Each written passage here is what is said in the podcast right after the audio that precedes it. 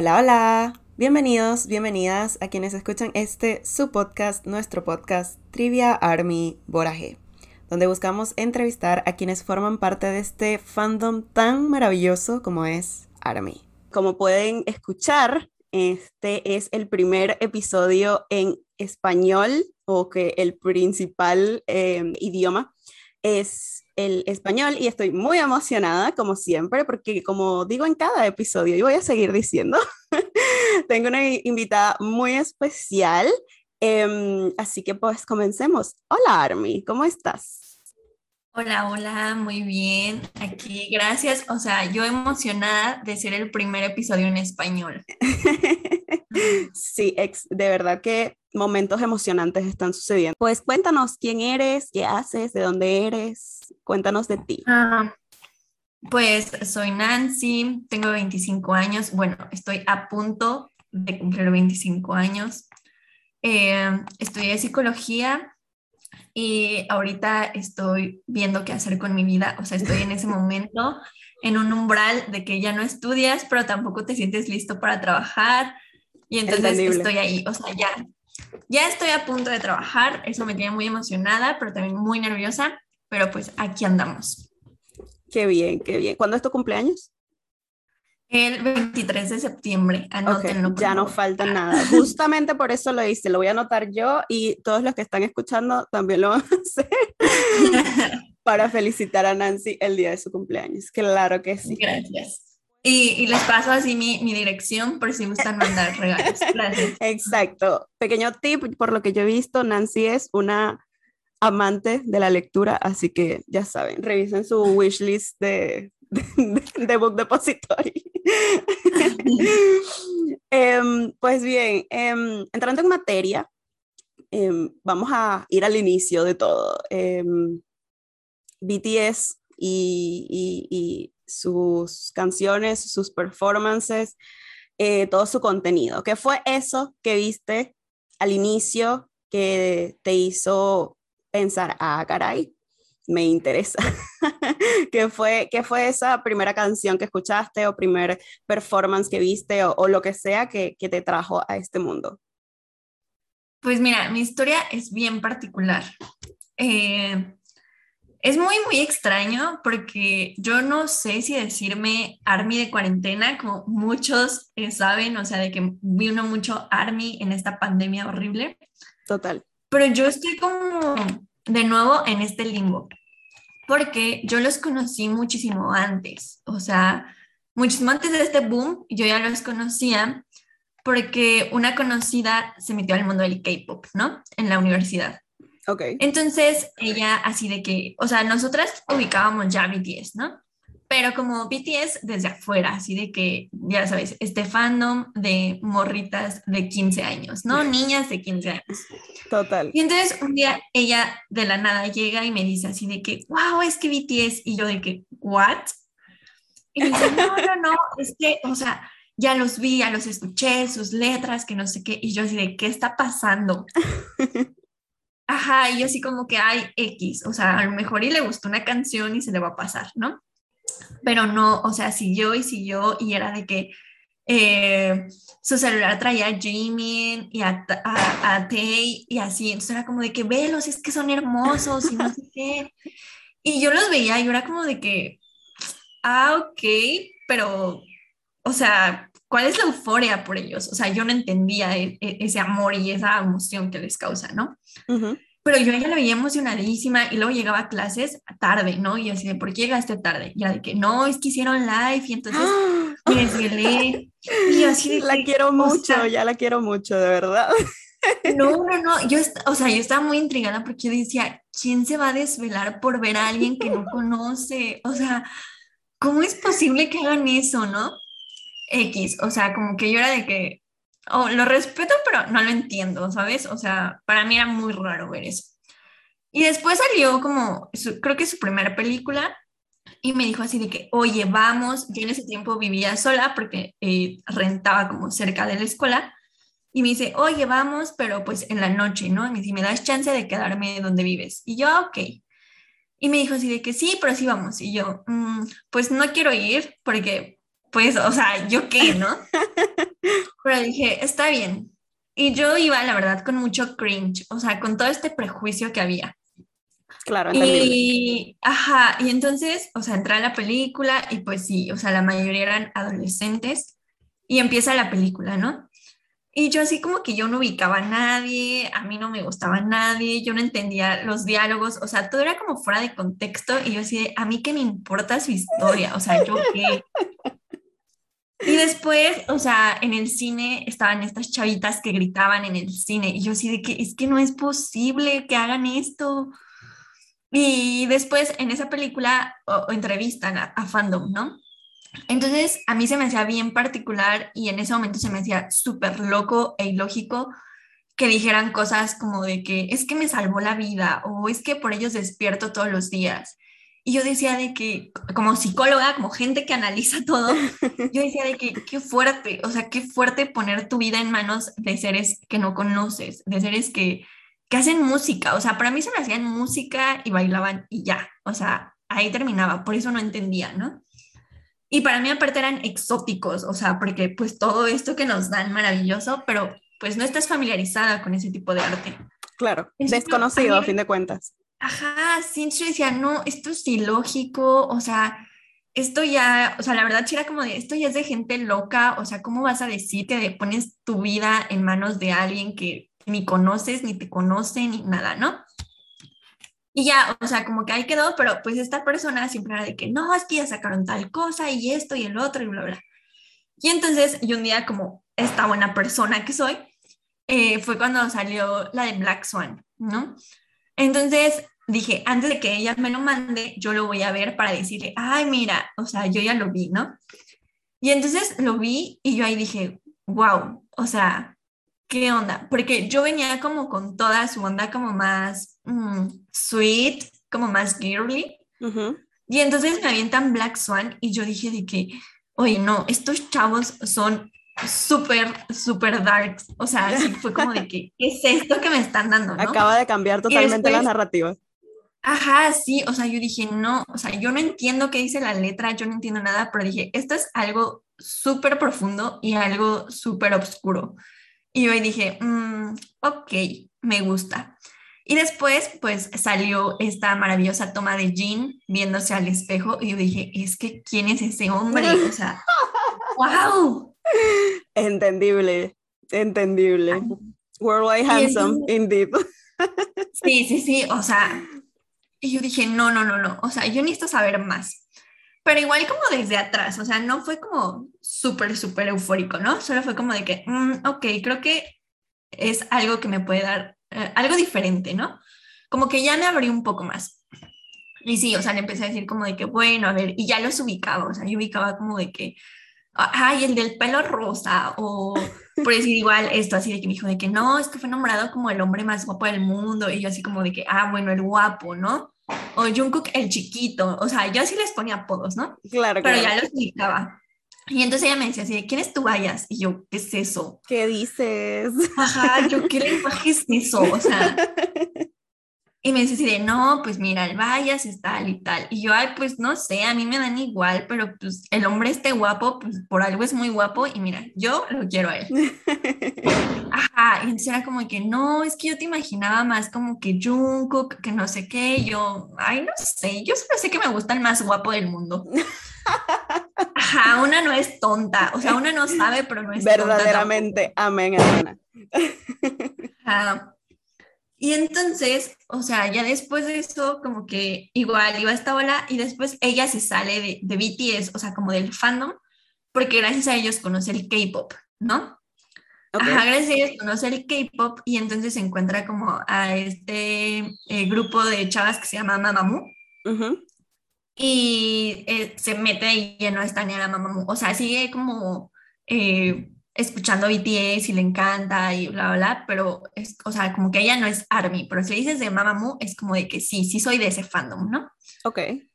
Y entonces como que pasó. Y después viene la pandemia, pero yo para este momento yo ya había descargado que canciones que me gustaban, o sea, que yo no sabía qué decían, a mí no me interesaba, pero nada más me gustaba escucharlas, ¿no?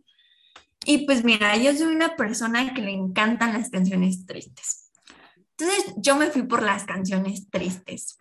Y yo estaba de que, Buenísimo, wow, o sea, encanta. House of Cards, ajá. O sea, House of Cards, yo también viví en esta mentira de que House of Cards era una canción sexy hasta que vi la letra y dije, wow, esto es muy triste. Porque una Yo debería estar llorando porque quiero bailar con alguien de repente. Sí, sí, sí. O de Truth Untold, ahí sí, yo era de que me metía a bañar con esa canción y yo lloraba, o sea, yo no sabía por qué, pero yo lloraba, ¿no? Y me metía esas canciones tristes y todo. Entonces yo como que bajaba las que me gustaban. Y de un día para otro, o sea, yo no sé mi, army- mi, mi fecha de cuando dije soy ARMY, yo no sé nada de eso que las ARMY saben. Porque yo solo supe que de un día a otro yo ya me estaba bajando toda su discografía. Es lo único que sé.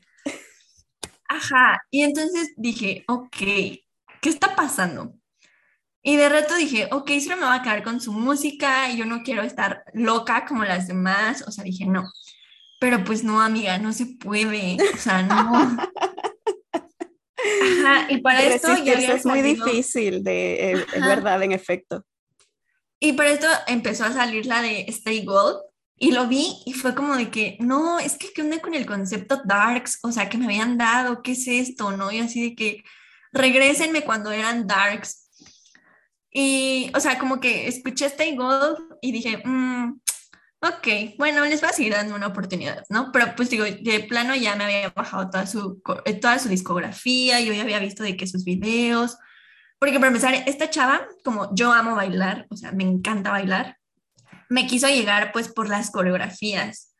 Y obviamente me enseñó mil videos de Jimin, mil videos de Hobby, pero yo estaba de que, pues qué padre, qué esfuerzo, pero no, amiga, o sea, no me gustan, no. Me encanta su técnica, de verdad. Yo la quiero abrazar por toda su dedicación a eh, meterte en el fandom. Ajá, pero pues mira, una es difícil de, de roer, como decimos acá en México. Entonces, ya, o sea, digo, ya pasó lo de la pandemia y como que lo seguía escuchando y de un día para otro yo ya estaba muy metida en esto. Mi cuenta personal ya era una cuenta fan y ya después cuando me di cuenta, o sea, estaba siguiendo más gente de ese fandom y yo así de qué está pasando y veía que entre ellas se contestaban y yo así de que es que no, porque yo soy una persona que le cuesta mucho trabajo socializar. Bueno, le costaba muchísimo trabajo socializar. Entonces yo decía de que no, ¿por qué me hablan? O sea, ¿por qué no me conocen? No me hablen. Ajá, y era de que bestie, y yo, ¿qué es eso de bestie? O sea, no. Nancy descubre el mágico mundo de Stan Twitter. Sí, sí, sí, pero pues yo no, yo no sabía que, aparte mi cuenta ya era una cuenta Stan, ¿no? Y entonces pasa eh, este boom de Dynamite. Y yo estaba de que ahí esperando el estreno, yo no sabía nada del stream ni nada, o sea, nada de eso. Yo solo estaba ahí muy emocionada, salió Dynamite y yo estaba de que, wow, muchos colores, porque también amo los colores, ¿no? Ahí se puede ver de fondo, miren así todos mis colores de mis cuadros, así. Entonces yo estaba de que, wow, colores, sí, wow, maravilloso, colores pastel. Y yo estaba de que, no, no, no, esto es mágico, son unicornios. Ajá. Y entonces ya ahí fue cuando dije, "Mm, ya no hay vuelta atrás. Y los escuchaba 24/7 y me deprimía con ellos y, y me emocionaba mucho. Y pues digo, yo no sé realmente cuándo caí, yo no sé en qué momento los empecé a estanear así como al 100. Yo no sé nada de eso, yo no sé fechas. Yo cuando me di cuenta yo ya estaba en este agujero. Entendible. Me encanta tu historia y como te digo, el esfuerzo de, de tu conocida, wow, yo merece un premio, un abrazo. Le quiero regalar un chocolate cuando la... No, después se enojó, estaba muy enojada cuando yo entré a esto, porque era de que, es que cuando yo estaba ahí me decías loca, no quisiste entrar conmigo y ahorita estás fangirleando tú sola, bueno, porque yo estaba en, está en Twitter, Ujú. y era como de que, y conmigo no quisiste, y yo, perdón, pero pues en ese momento no me hablaron. No era tu momento, sí, definitivamente. eh, creo que es bastante curioso eso, que, que hubo varios intentos de la vida, del universo, pero, pero no era, no era, ese no era el momento. Y me encanta que eh, como tú dices, o sea, básicamente dirías que fue un proceso muy orgánico. O sea, sucedió y, y de repente en un punto de tu vida estabas normal, tranquila, feliz con tu existencia sin, sin interesarte por, por Bangtan y de repente al otro estabas feliz con Bangtan. Sí, sí, sí. Hello, hello.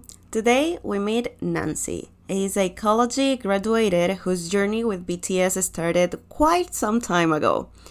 When she had some interactions with the fandom, actually, she had a friend who became ARMY, but she couldn't understand all the passion people had for them. Black Swan then was released, and her perspective of their content started to change a little bit. Then, a little while later, when the pandemic started, she already had a lot of their songs on her playlist.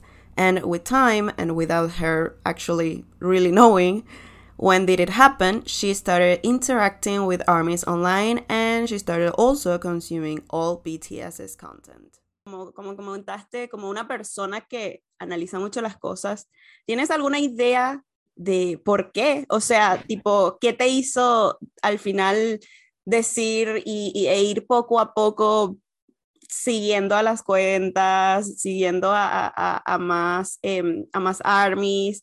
Eh, y, y, bueno, eventualmente ya en un punto darte cuenta y decir, ah, bueno, sí, ya soy Army. ¿Tienes alguna idea o algún concepto en tu, en tu mente que digas, bueno, pudo haber sido por esto? Porque como me dices, fue todo súper, súper mm, sobre la marcha, pero no sé si tienes alguna idea de por qué pudo haber pasado. Pues mira, yo tengo toda una teoría, no, no en sí de BTS, o sea, de BTS sí porque es lo que más estaneo y es de lo que más sé. O sea, escucho más K-pop, pero no es como que esté metida de lleno.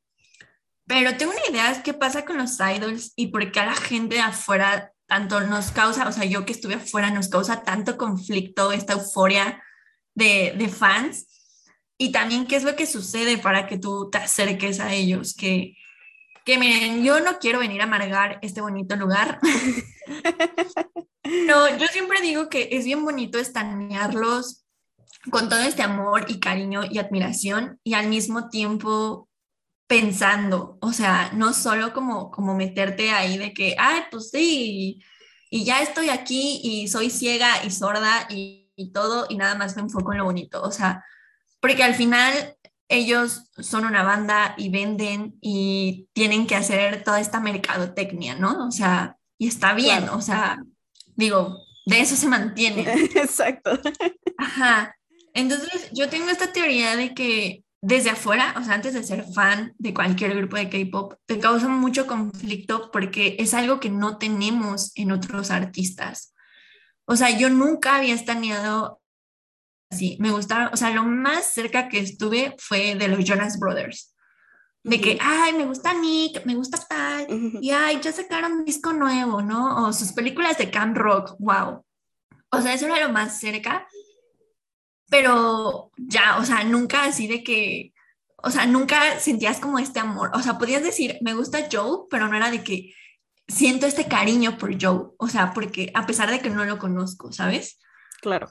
Y, esto es porque creo que algo que nos dan los idols es esta comunicación eh, que a, a, pesar de que es como a millones de personas, constantemente te están dando algo, ya sea una foto, ya sea un mensaje. Eh, no sé si otros grupos de K-pop lo hagan, según yo sí, pero por decir como Namjoon cuando sacó eh, esta canción de, de Bicycle, que fue como un apapacho y que es sin discos, sin contexto, sin nada, o sea, solo fue como de tengan mi hermosa canción para que si la están pasando mal, la escuchen. O sea, como que todo esto que pareciese inocente y como con una buena intención, que sí hay una buena intención detrás de eso, evidentemente, pero también es lo que nos tiene ahí como fans, porque ¿quién más te va a apapachar de esa manera? O sea, ¿quién más te va a dar algo así de decirte, toma mi canción, toma mis letras, que te abracen, que te ayuden. O sea, no. Y es algo que, que creo que ningún artista que no sea idol eh, tiene, porque pues estamos acostumbrados a estas bandas o estos artistas que es de que, ah, pues sí, ya sacaron su disco, ¿no? Y lo disfrutas, pero pasan dos, tres años y es de que, ah, va a sacar un nuevo disco y lo vuelves a disfrutar y ya, o sea, pero o solo lo ubicas así, o sea, de que lo tienes constante cuando hacen promoción de su disco o cuando están en giras. Y fuera de ahí, ya no vuelves a saber de los artistas, ¿no? Y con los idols, no. Hagan giras o saquen discos, que también sus discos, sus canciones, es algo constante. O sea, la manera en la que trabajan es impresionante.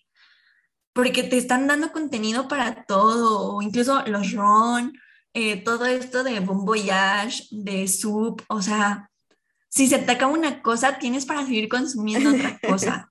Ajá, y es como, como nunca terminar. Entonces, creo que por eso también el K-pop y los idols jalan tanto y también por eso es posible crear un vínculo con ellos, un vínculo más allá de este de fan y de, y de artista. O sea, se crea un, un vínculo muy específico con ellos y que evidentemente nadie puede entender y que desde afuera se ve como locura y como lo que quieras, porque no estás ahí. Sí, total. Estoy, wow. I have- tengo muchas cosas que decir. me gusta bastante, eh, me gusta bastante tu perspectiva o, o lo que comentabas al principio em, de cómo seguir pensando, incluso cuando ya estás afianzada a, a- a un fandom, a- cuando ya estás afianzada a ciertos artistas, a idols en este caso.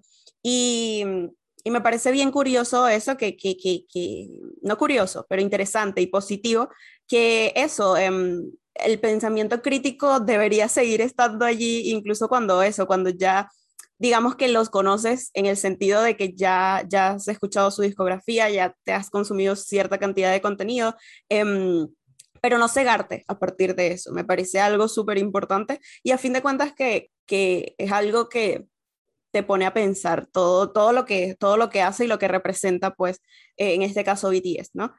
Y, mm, y yo creo que eh, estoy muy de acuerdo con lo que dices de el contenido que crean y de la cercanía que sienten.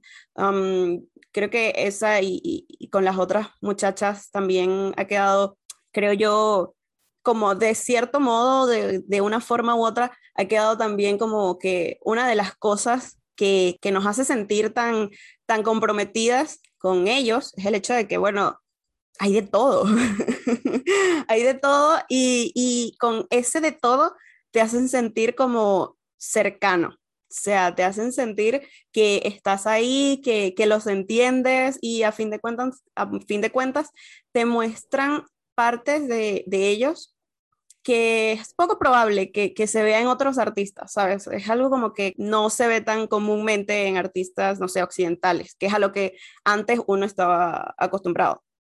Entonces me parece, me parece bien curioso que lo comentes. Y no sé si, ya que habías visto un poco de, del tiempo antes de la pandemia y eso, y el encierro, no sé si creas que eso también tuvo que ver con la respuesta que hubo en ese tiempo, o sea, o quizás que esa relación de una forma u otra se afianzó un poco más, porque yo también soy Army, Army de, de, de pandemia, pero súper reciente, no llevo tanto tiempo, entonces, eh, como hacer ese paralelismo es... Eh, eh, la comparación se me dificulta un poco, pero no sé si piensas que eso, en ese, quizás en ese tiempo que um, desde que comenzó el encierro, quizás, no sé, había incluso más contenido, o hay incluso más contenido que antes, o, eh, o, que era igual, o que simplemente como que se empezó a sentir o a recibir de otra manera por el simple hecho de que, bueno, estamos encerrados y pues es una situación como complicada para, para cada quien desde su, desde su metro cuadrado.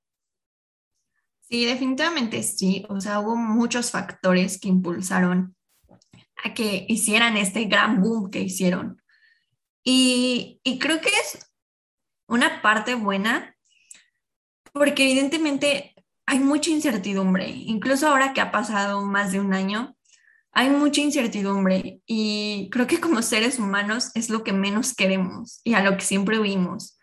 Entonces, pues sé que muchos la han pasado mal en sus casas, en las escuelas, han terminado relaciones de amigos, de parejas, y es más incertidumbre y más dolor. Y entonces llega este grupo y te aferras a algo. algo que sea tu constante, porque sabes que ellos van a ser constantes, que ellos te van a seguir con estas fotos, que no te van a dejar sin música, sin entrevistas, sin runs, o sea, al final es una constante en tu vida y que puedes consumir diario. O sea, que si tú quieres diario te puedes aventar una canción de ellos, un run de ellos, lo que sea que veas, pero puedes tener algo diario. Y ahí te aferras, o sea, te aferras a esa cotidianidad que ellos te pueden brindar, a esa seguridad de decir, tengo algo seguro. Y, es bien fuerte porque creo que de ahí, y, sobre todo en esta pandemia, vino más este discurso de me salvó la vida. Porque imagínate vivir en, este, en este tiempo en el que estamos viviendo y que llegue alguien y que virtualmente te tienda una mano y te diga, no me voy a ir. O sea, es, es como bien fuerte y también es de pensarse por, porque esto que dices de que no nos dan otros artistas, por decir, occidentales, pero pues si los artistas occidentales nos dan toda su vida, toda su vida de chismes. Y el fandom está bien con eso. O sea, sí hay hate y si es de que, ay, a mí no me gusta que salga con tal modelo o con tal otro artista, pero lidian con eso, ¿sabes? Claro. Pero nos dan toda esta vida de chismes que, que conocemos de los artistas occidentales, que es algo que no pasa con los idols. Y que las pocas veces que ha pasado con idols, los idols se disculpan, o sea, de decir, discúlpenme por estar haciendo mi vida personal. Y, ahí es donde te digo que se me hace como bien importante decir, puedo estanearlos, puedo amarlos, puedo casi, casi decir la palabra de mi grupo favorito, pero haciendo críticas, porque también, así como ellos nos han brindado todo este amor y esta protección y esta seguridad, creo que la manera en la que se los puedes regresar, más allá del stream, más allá de comprar merch, más allá de comprar estos conciertos virtuales, es respetando su privacidad y lo que quieran que hagan de su vida, ¿no? Claro. Entonces, sí, creo que influyeron, definitivamente influyó eh, muchísimo la pandemia y que también si lo ves a ellos, nunca habían sacado tanto como ahora, porque saben que la gente lo está consumiendo. Y es ahí donde, donde te digo que, o sea, la gente se dice como de que, ay, es que están sacando muchas cosas porque nos quieren. O sea, sí, pero también, o sea, ellos se están dando cuenta que la gente lo está consumiendo de que se acaban en dos minutos, porque su fandom, o sea, evolucionó y creció bastante. Entonces, si antes sacaban, eh, no sé, eh, seis cosas al año, ahorita están sacando de que el doble. ¿Por qué? Porque se consume. Entonces, es como de que, mm, pues sí te quieren, pero también piensa, o sea, también hay toda una compañía detrás y ellos también lo saben que a fin de cuentas está pendiente de eso, o sea, está pendiente de, la demanda que hay en el mercado. Sí, sí, sí. En efecto, me parece eh, correcto, me parece bastante eh, lógico tu, tu, planteamiento al respecto y que verdaderamente así es como funciona, o sea, como, como dijimos, es un tema de que, de que están ellos como artistas, como, como creadores de las canciones, de los conceptos, pero también con un equipo detrás que se encarga de que todo lo que hacen sea rentable y, esa posición que tienen de una forma u otra, pues, pues se mantenga, ¿no? Pero mm, creo que también es bastante, bastante bonito analizar eso que también comentas, el hecho de que hayan significado una figura, hayan tenido esa, ese papel en la vida de, de las armies de pandemia y de quienes entraron antes también, de que básicamente pues dijeron, estamos aquí, somos una constante y te, te vamos a seguir dando contenido y te vamos a seguir sacando canciones y te vamos a seguir haciendo lives y todo. Em, vas, a, vas a tener esto seguro a pesar de todo lo que está pasando en el mundo. Entonces, eh, creo que es bastante bonito. Nancy tells us how important it is to be a BTS fan without forgetting to have a critical thinking about what they do and represent. Therefore, she says that the way they create content is totally different from what we're used to. With them, we get more communication through diverse forms of content, almost unlimited, and this eventually creates kind of a bond with them a different and a special bone. Also, she says how in the middle of this pandemic, BTS became seven men who you could hold on to because they and their content, of course, would always be there, no matter the worldwide circumstances. They make us feel safe, and she says that the best way to retribute what they do for us is respecting their privacy and what they do with their lives.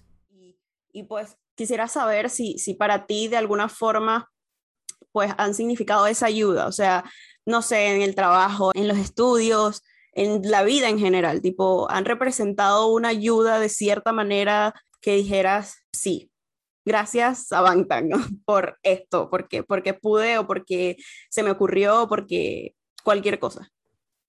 Pues mira, yo tengo un viaje, de nuevo mis viajes con ellos son bien extraños porque justo cuando inicié con ellos, yo retomé mi terapia.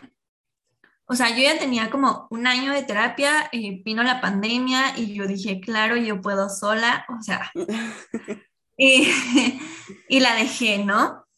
Y después vino como este pico de ansiedad y demás, y justo cuando estaba como conociéndolos a ellos y que ya estaba como también metiéndome al fandom, retomé mi terapia. Entonces fue como bien extraño porque yo ya no sé qué cosas fueron de la terapia y qué cosas fueron producto de ellos.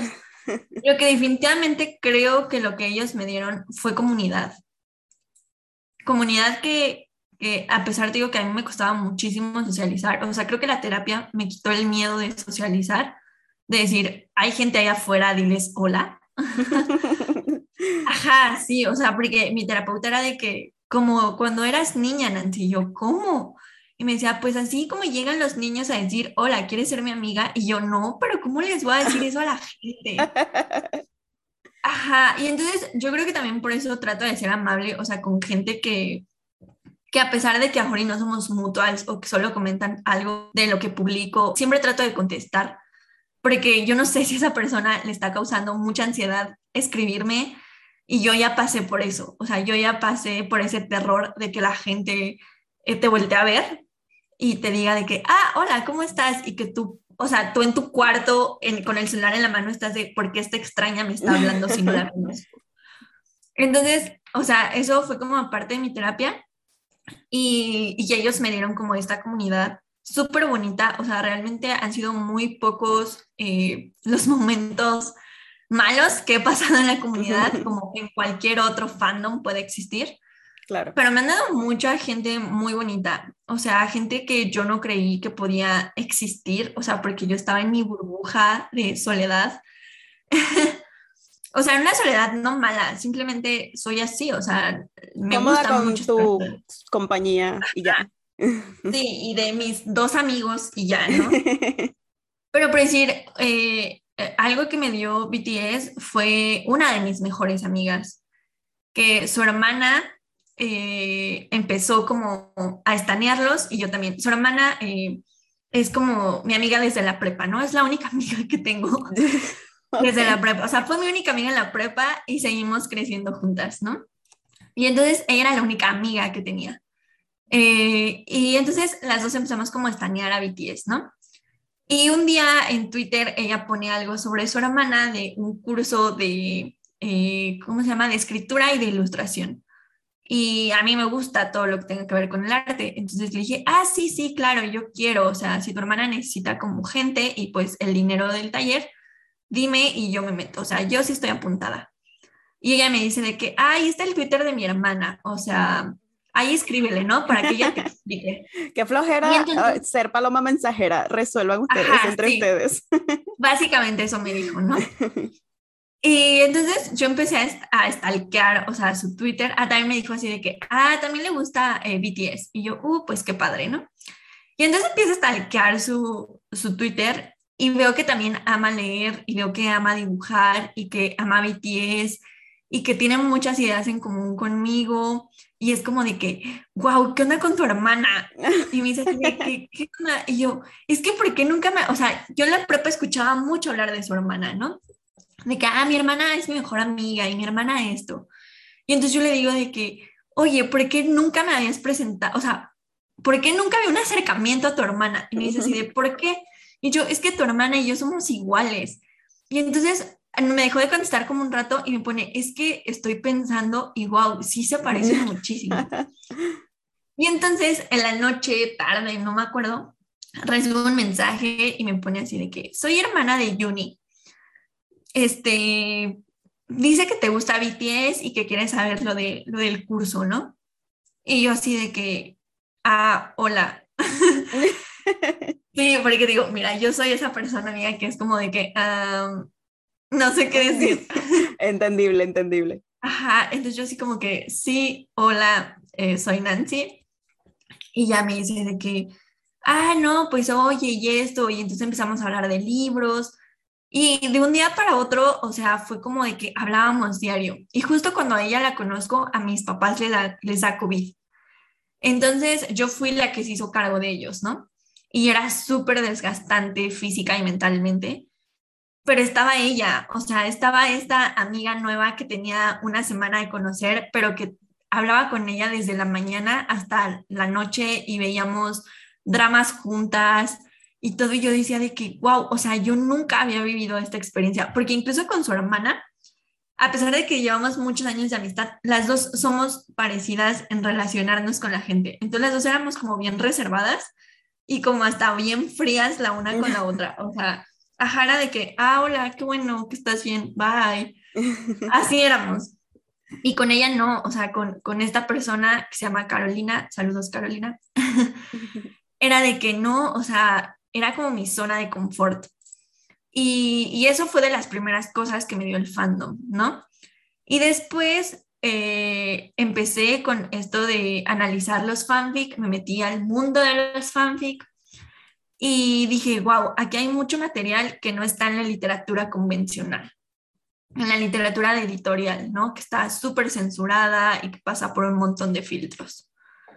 Y entonces me animé a hacer eso, que mira, también ese día que yo solté la bomba de que lo iba a hacer y que todas mis amigas empezaron eh, a compartir, o sea, yo estaba teniendo un ataque de ansiedad porque yo decía, no lo compartan, o sea, sí, pero no lo compartan porque va a llegar a mucha gente y me da miedo, o sea, no, no, no, eh, o sea, ese día yo dije, lo voy a borrar, voy a borrar la publicación y voy a decir que ya no lo voy a hacer. No.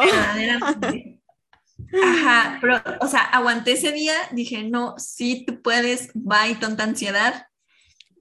Y me parece perfecto. Eh, abro el primer círculo y conozco a personas súper buenas, súper lindas, súper inteligentes. Hicimos un espacio súper bonito. A mí no me gusta hacer espacios de que 40 personas. Siempre trato de que sean de que 6, 8 personas máximo para tener como esta confidencialidad y esta como comodidad para poder hablar de lo que tú quieras. Claro. Y también que dé tiempo de que todos hablen, ¿no? De no decir, ay, ya, ya, calla ahí porque ya se nos va a acabar el tiempo. Entonces se hizo una comunidad súper bonita de chavas súper inteligentes, o sea, que con ellas sigo hablando por DM, por WhatsApp, o sea, una de ellas también se volvió, eh, ahorita puedo considerarla una de mis amigas más cercanas, y fue de que, wow, o sea, yo nunca creí conocer gente así, o sea, sí, porque para mí era como, como esta persona, tío, solitaria que era, para mí era muy normal no encontrar a alguien a, mis fines o con ideas parecidas. Entonces yo ya estaba acostumbrada a eso, ya no era algo que me doliera porque era como de que, ok, no vas a encontrar a gente parecida a ti.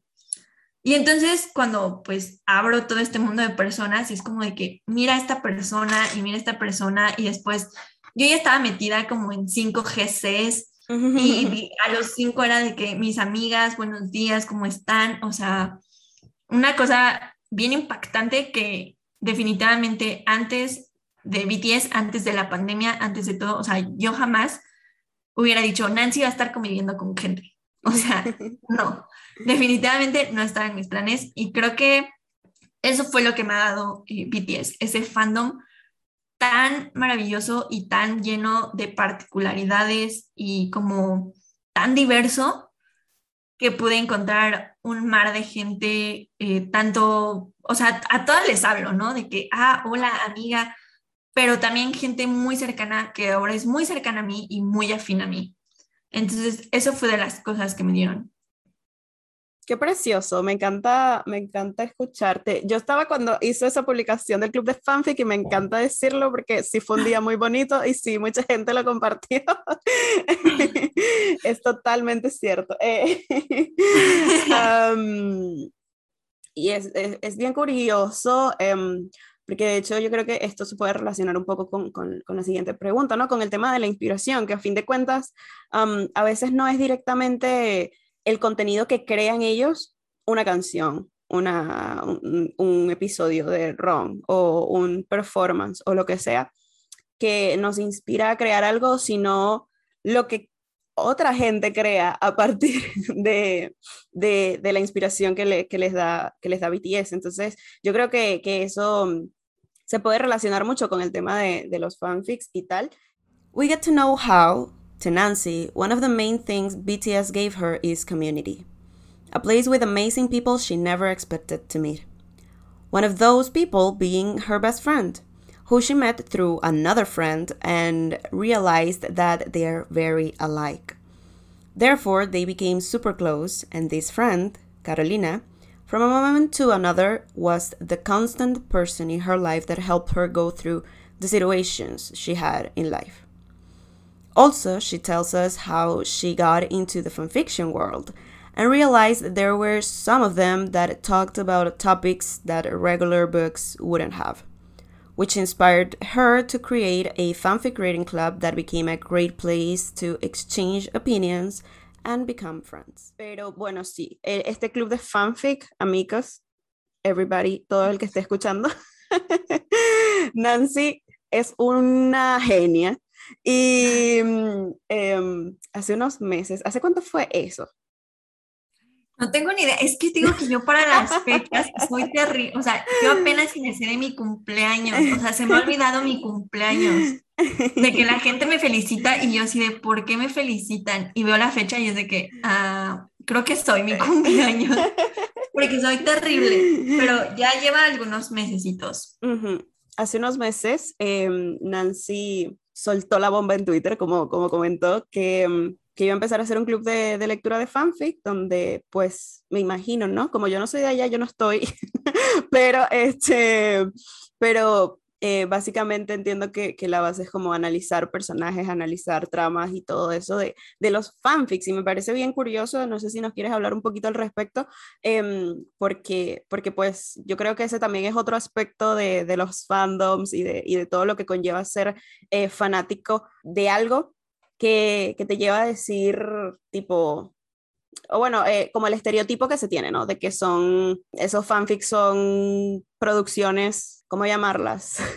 son escritos pobres eh, o, o, simplemente son delirios de, de, una persona, de una mujer, porque realmente el estereotipo es que es una mujer o una niña que los hace y, y no tiene conciencia del mundo, entonces... Um, me, me, parece maravilloso que, que, que, que, exista como esta, e, esta idea que tuviste. Entonces, no sé si nos quieres hablar un poquito de ella porque me encanta.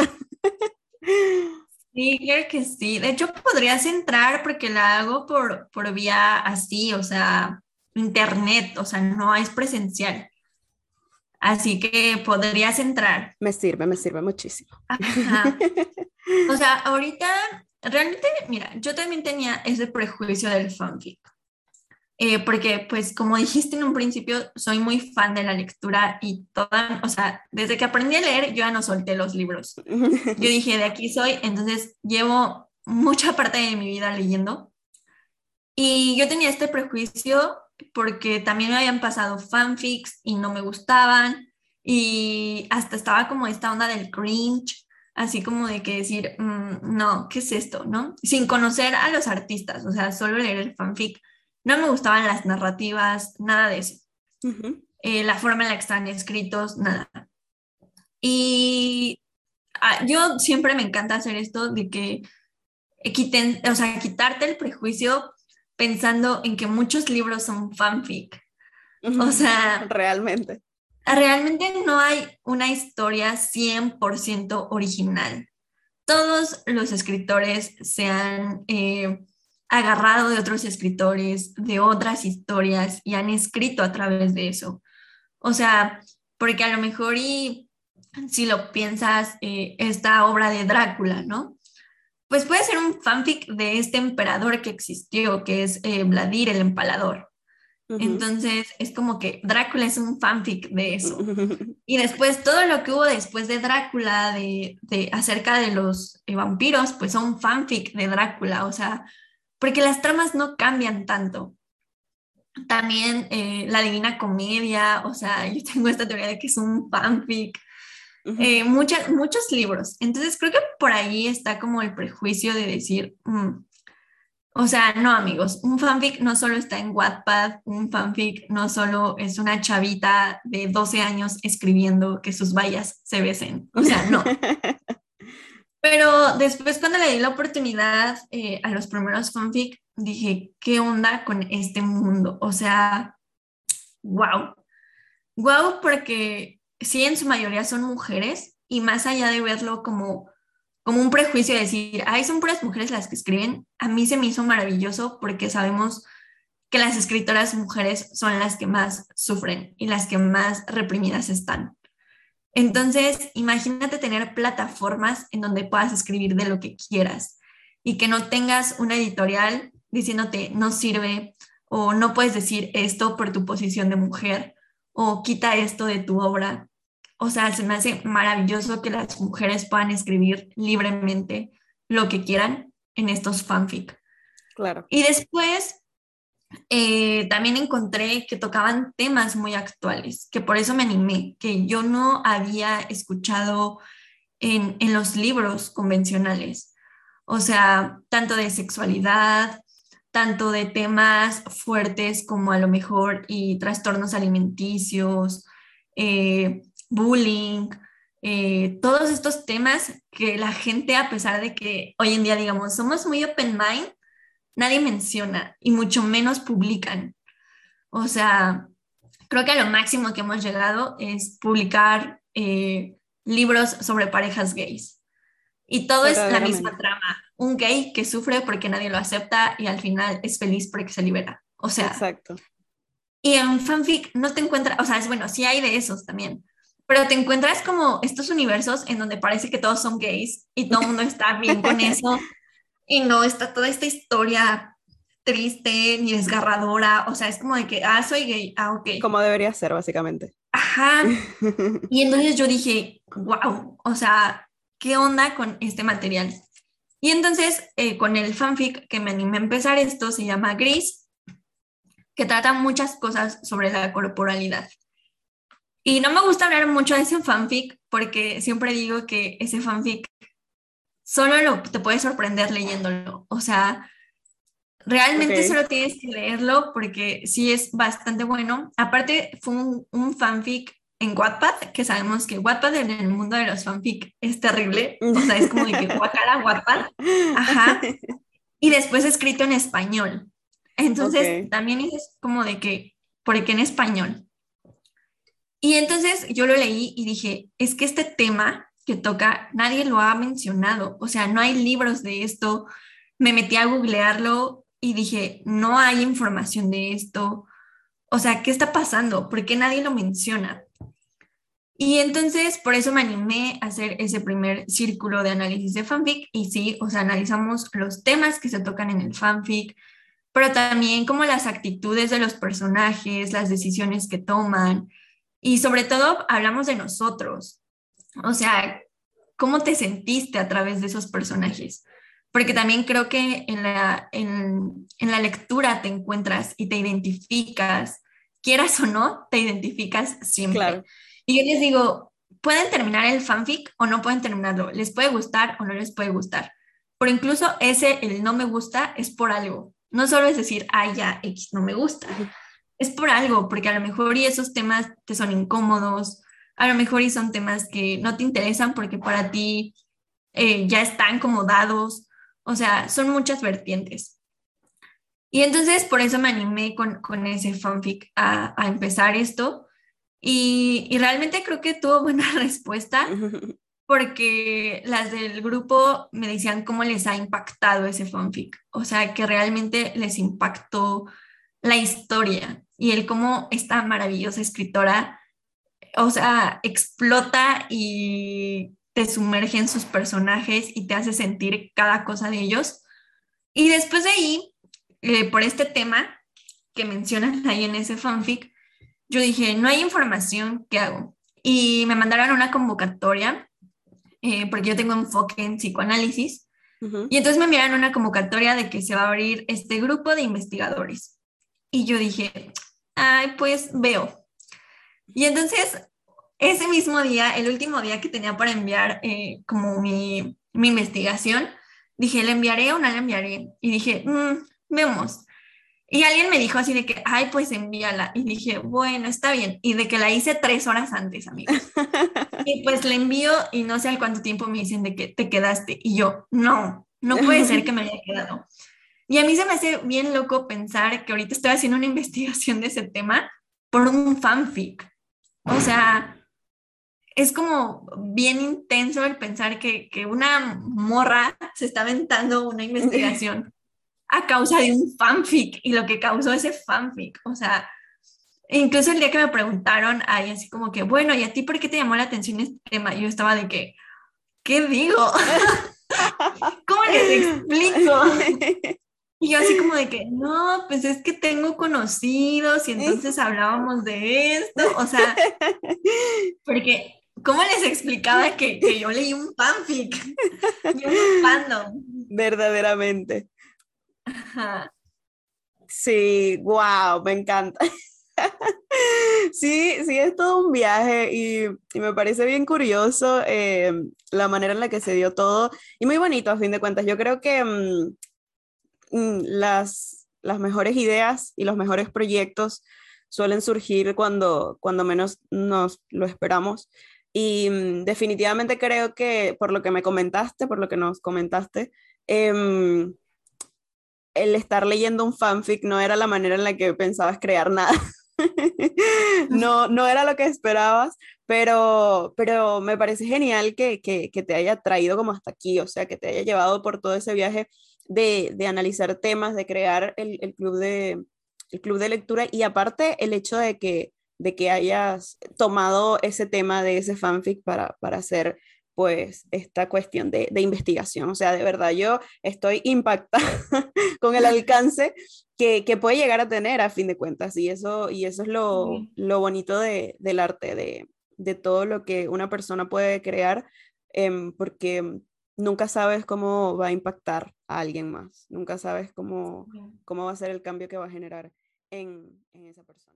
In the beginning of this part, Nancy tells us how she had a huge prejudice about fanfiction, but decided to give it a chance eventually. And actually, one of the main reasons of this opinion changing was realizing how fanfic can be a platform for a woman to express what they think. She then discovered that there were a lot of fanfics that treated important, non commonly mentioned topics in a very well done way. This inspired her so much that she created the fanfic reading club, but also she started a psychology investigation about one of the topics treated in the fanfic Gris. Um, eh, pues los fanfics te inspiraron a, a crear eh, ese club de lectura. ¿Hay algo que, que directamente que tú digas BTS por, por lo que sea, por una canción, por un performance, por, por algo, eh, creaste? O sea, que no sé, te llegó la musa escuchando una canción o pues viendo algo te llegó una idea, por más, eh, digamos, pequeño, entre comillas, o sea, o tan grande como, como sea, has creado algo a, a partir de eso, de inspiración de, de algo de, de Bangtan. Creo que esta parte introvertida que quitaron, porque tengo esta teoría que tal vez por ellos dejé de ser más introvertida y me arriesgué a más cosas, pero no tanto que no las hiciera antes sino más bien en este animarme a hacer las cosas es de que me valieran. O sea, que era de que yo no sé cómo salga, yo no sé qué suceda, pero lo voy a aventar. O sea, lo voy a hacer, ¿no? O sea, eh, entonces creo que me ayudó, por decir, retomé mi escritura, que si bien la dejé por mucho tiempo, pero la retomé y aparte me animé a publicarla, algo que, que digo, o sea, fue un trabajo tanto porque iba a terapia, pero también porque como que ellos me quitaron como ese prejuicio, ¿sabes? O sea, como que dije, bueno, y si a alguien no le gusta lo que escribo, ¿qué? O sea, claro. no a todo el mundo le puede gustar y está bien. Y también si alguien viene y me dice de que no, es que escribiste mal y es que a mí no me gustó, pues es como de que, pues escríbelo tú. Exacto. o sea, como que me quitó más bien eso, como, como el decir, voy a fallar o voy a quedar mal o algo, ¿no? O sea, incluso, pues yo sé que muchas les cambió como esta forma de vestirse, o sea, de, como que se empezaron a animar con outfits. Yo no creo que a mí me haya pasado eso, pero sí creo que me animó, por decir, a, a usar más colores, porque pues yo también era de que negro, blanco y gris. Ajá, o sea, la mayoría de mi ropa es oscura, ¿no? Pero sí decía así como que, bueno, ¿y qué tal si me compro unos pantalones como los del JK?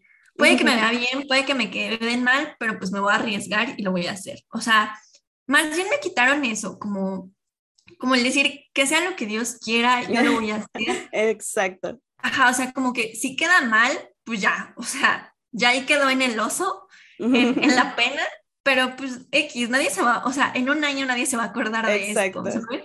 Entonces, creo que eso fue lo que como que me ayudaron, como a soltarme, a, a, más bien ya no tener como miedo ni todas estas voces en mi cabeza de lo vas a hacer mal y la gente te va a juzgar y la gente te va a decir que por qué esto o por qué hiciste esto. O sea, era como de que, bueno, y si me dicen, pues los callo y ya, o sea, es como... Ajá, entonces creo que eso fue lo que me ayudaron, como a soltarme.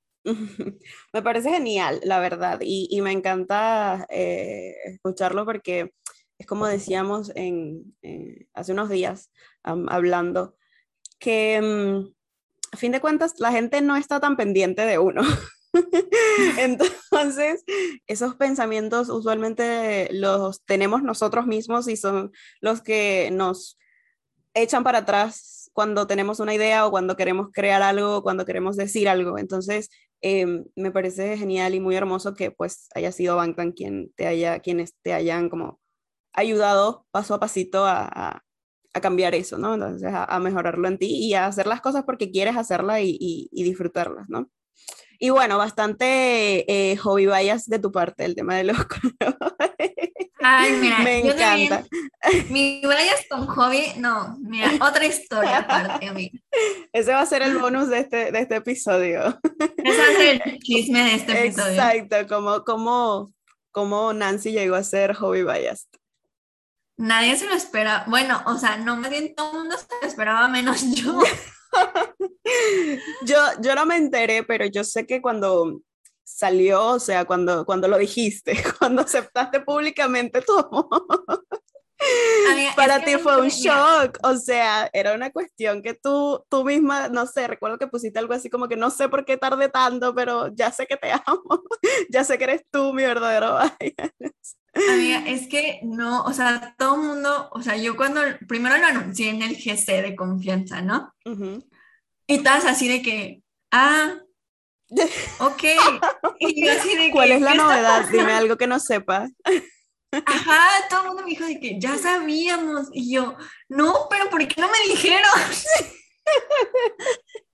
Y entonces cuando hice mi anuncio dramático en Twitter, o sea, todo el mundo, o sea, creo que nadie se sorprendió, ¿sabes? Todo el mundo estaba como de que, ah, pues qué bueno. Fue como una salida del closet, así como que ya todo el mundo sabía, menos yo.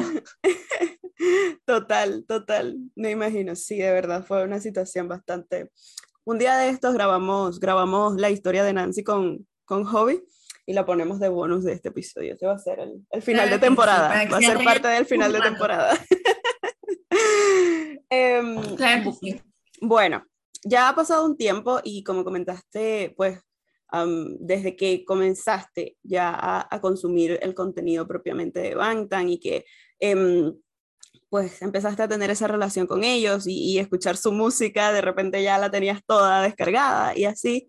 Em, y luego de este tiempo, ¿qué consideras tú que es el factor que es, ¿qué te hace mantener de aquí? O sea, ¿qué, qué es eso? Que, porque como comentabas, em, a veces uno le puede gustar algo y, puede disfrutarlo muchísimo eh, y también uno a veces tiene, cuando le empieza a gustar algo, ese momento como de euforia, de consumir muchas cosas y de, y de, y de querer tener todo y así, pero pues eso eventualmente puede irse desvaneciendo poco a poco. Entonces, ¿qué crees tú que es, eh, no sé, un factor diferenciador, como digamos el más importante quizás, que luego de este tiempo te mantiene aquí? O sea, ¿qué es lo que crees tú que, que, que luego de este tiempo te hace, puedes decir, seguir diciendo y, y, estando segura y amando a estos siete hombres coreanos y estando en el fandom tan maravilloso que es ARMY? Hobby me mantiene aquí. No les quiero decir, pero me amenaza. Me amenaza todos los días con una foto suya y me dice, no te puedes decir. La verdadera razón, John Joseok, gracias, de verdad. Mi señor, yo, yo te he tenido que agradecer muchas veces en la vida, pero esta es especial. No, no, o sea, sí, pero pero creo que mucho de ello es tanto como la identificación, ¿sabes?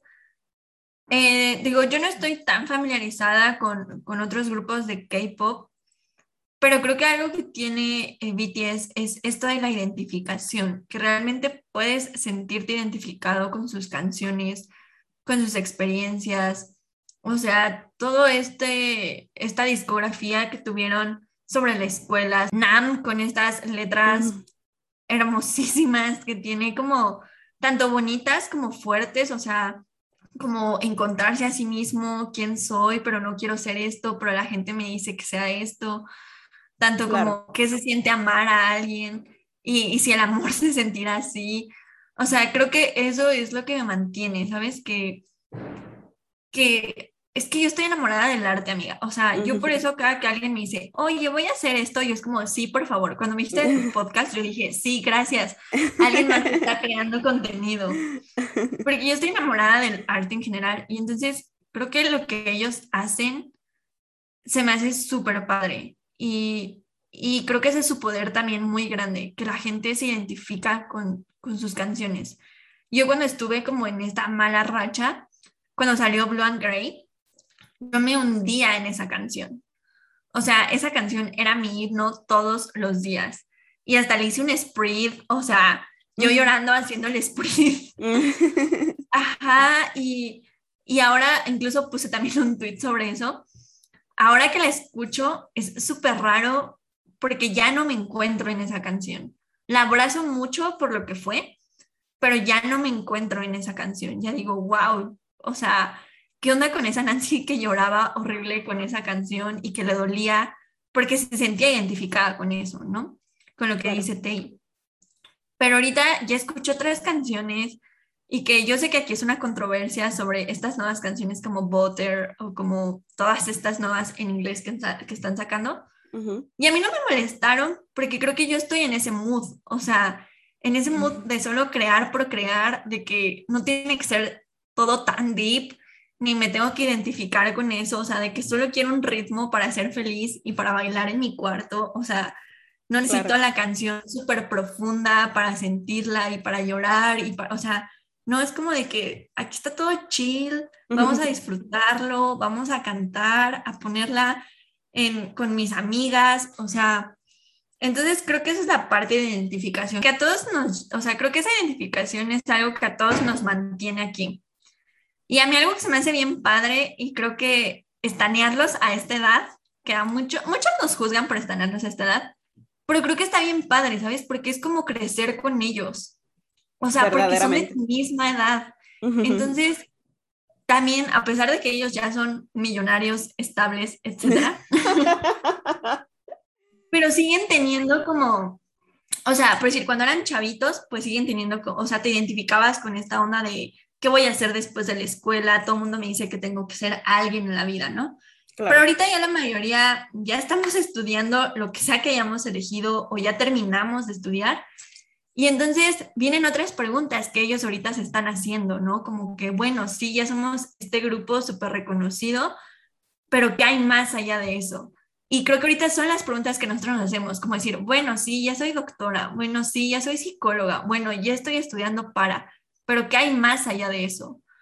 Y, y a mí se me quedó esta entrevista de NAM eh, del Festa, cuando les hacen preguntas como de, ¿qué es para ti tal cosa, no? O así. y, y que Nam dice, quisiera ser amado. y a mí, todos lloran. No me lo recuerdas.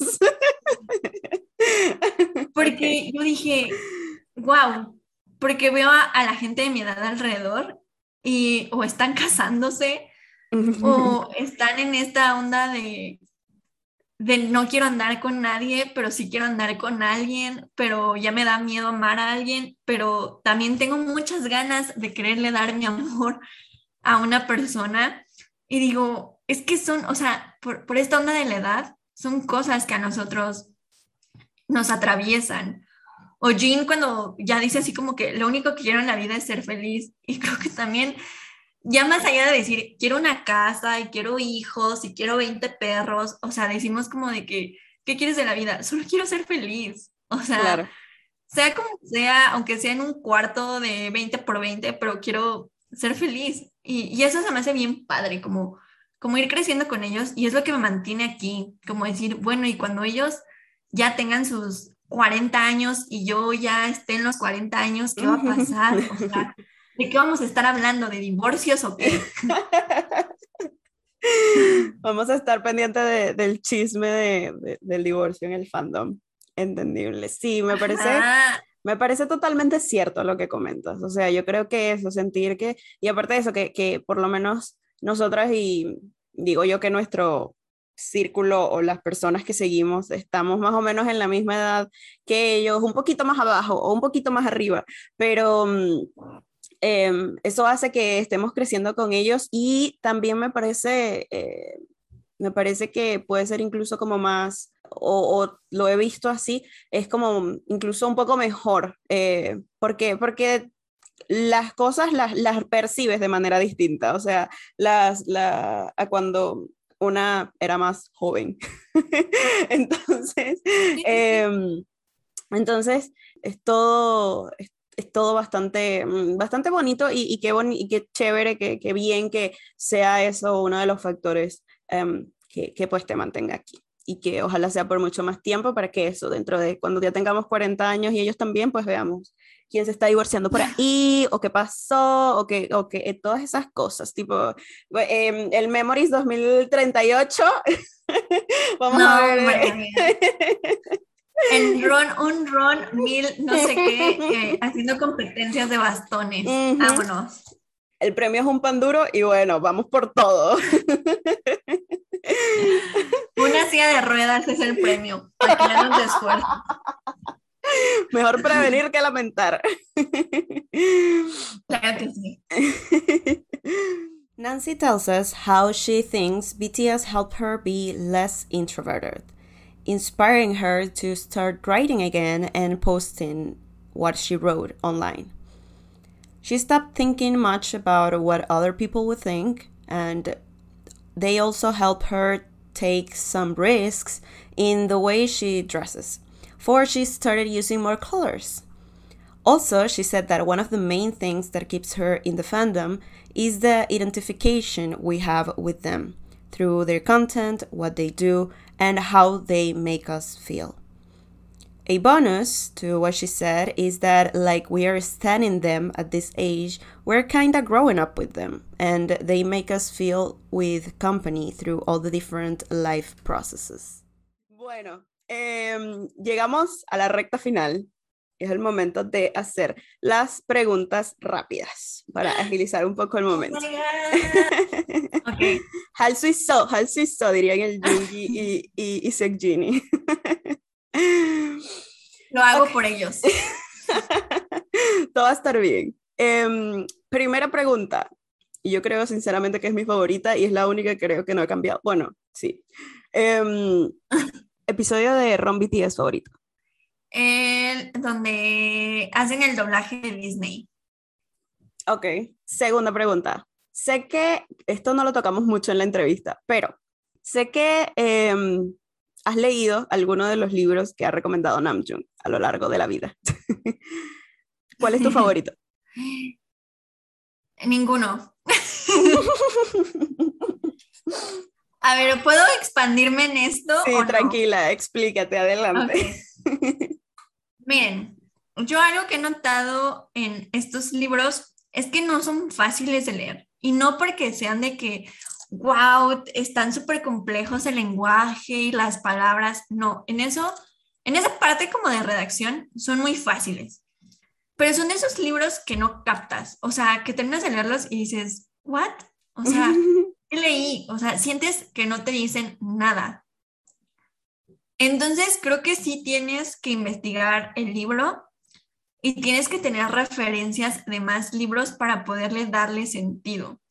Uno de esos que leí se llama Serpientes y Piercings y tiene una onda muy sadomasoquista y yo decía, what the fuck, ¿por qué Namjoon leyó esto? O sea, primero me voló la cabeza que Namjoon haya dicho que leyó eso, ¿no? Porque es muy explícito.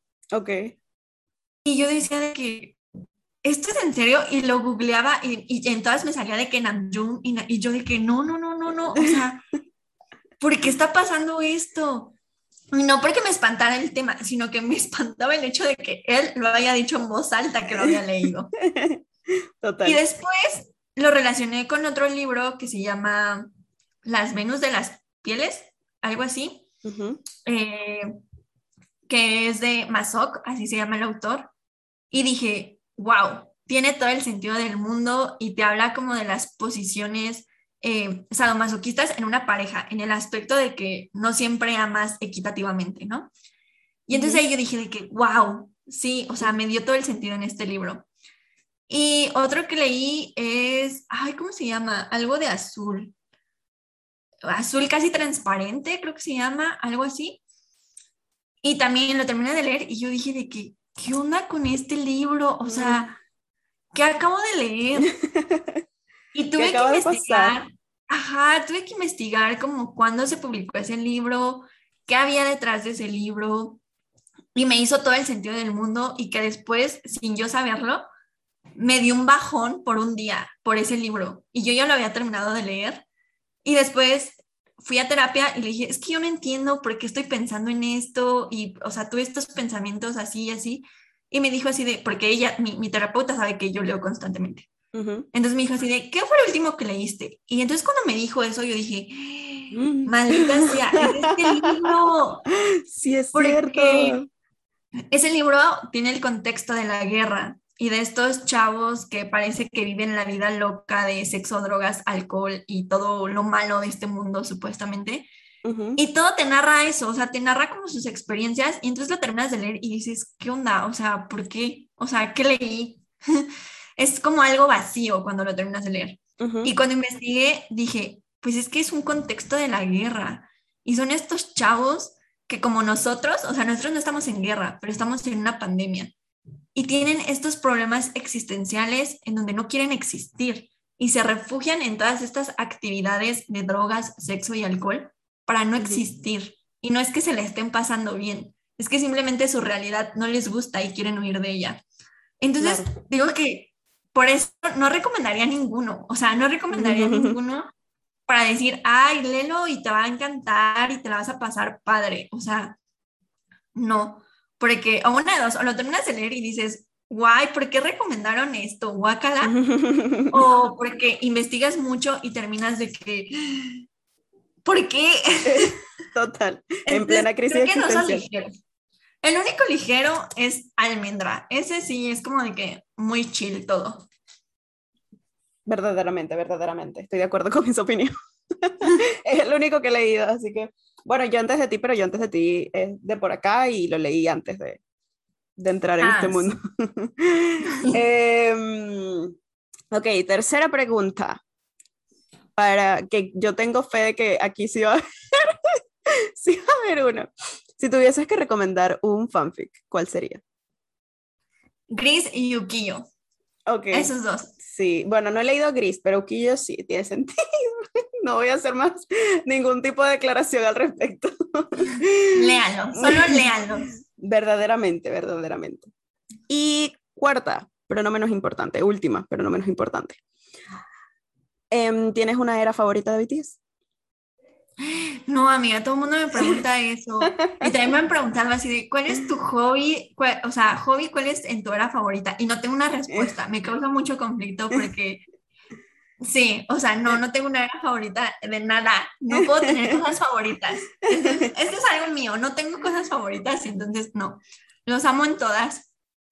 Entendible, entendible. Muy bien. And of course, we finished with the fast questions. First question favorite Run BTS episode, she said the one in which they do Disney voiceover. Second question, favorite book that RM has recommended, she said none of them, actually. She told us that most of them are books that need much reference and investigation to understand them, so they're not that enjoyable by themselves. Third question, fanfic you would recommend, she answered Greece and Ukiyo. And the fourth question, last but not least, favorite BTS era. She couldn't decide. She said that she loves them all. Bueno, querida Nancy, esto fue todo. Llegamos al final de nuestra bonita entrevista. Estoy muy feliz de que hayas eh, aceptado estar aquí y de que pudimos tener este rato hablando. De verdad que, que, pues eso, muchas gracias eh, por estar y pues algo que le quieras decir a quienes nos escuchan antes de irnos. Ay, pues una, primero, gracias por invitarme, o sea, en serio a mí me emocionó muchísimo tu mensaje de invitación, porque de nuevo a mí me encanta que hagan cosas y creo que ese es mi mensaje, que hagan cosas, que no les dé pena, que, que se avienten, o sea, sé que esto suena muy cliché, pero pues lo peor que puede pasar es que no funcione y lo dejas de hacer y haces otra cosa. O sea, no pasa nada. Entonces, creo que es mensaje que se avienten a hacer cosas, si BTS los está inspirando o les está creando ideas, ya sea dibujar, ya sea escribir, ya sea incluso bailar, o sea, grábense, súbanse, compártanlo, sea lo que sea que estén haciendo, háganlo y pues no tengan pena. Aquí es todo sin pena, o sea, aquí apoyamos todo y aplaudimos todo. Me hace muy feliz eh, tus palabras, de verdad. Háganle caso a Nancy, ella es una mujer sabia y háganle caso y hagan cosas, porque eso, a fin de cuentas lo peor que puede pasar es que, es que no salgan bien y si no salen bien, pues como dijo, las dejas de hacer, y, pero lo intentaste y no te quedaste con las ganas. Así que sí, presten atención. Y bueno, sí, recuerden que si quieren eh, encontrar el podcast, lo pueden hacer en Instagram, en arroba trivia Y si quieren enviar algún correo por em, cualquier idea, cualquier cosa que nos quieran comentar o quieren estar aquí, lo pueden hacer al correo triviaborajé.gmail.com y si quieren encontrar a Nancy lo pueden hacer en Twitter como arroba y bajo gray Y pues muchas gracias por escucharnos a todos los que llegaron hasta acá. Nos escuchamos en la próxima.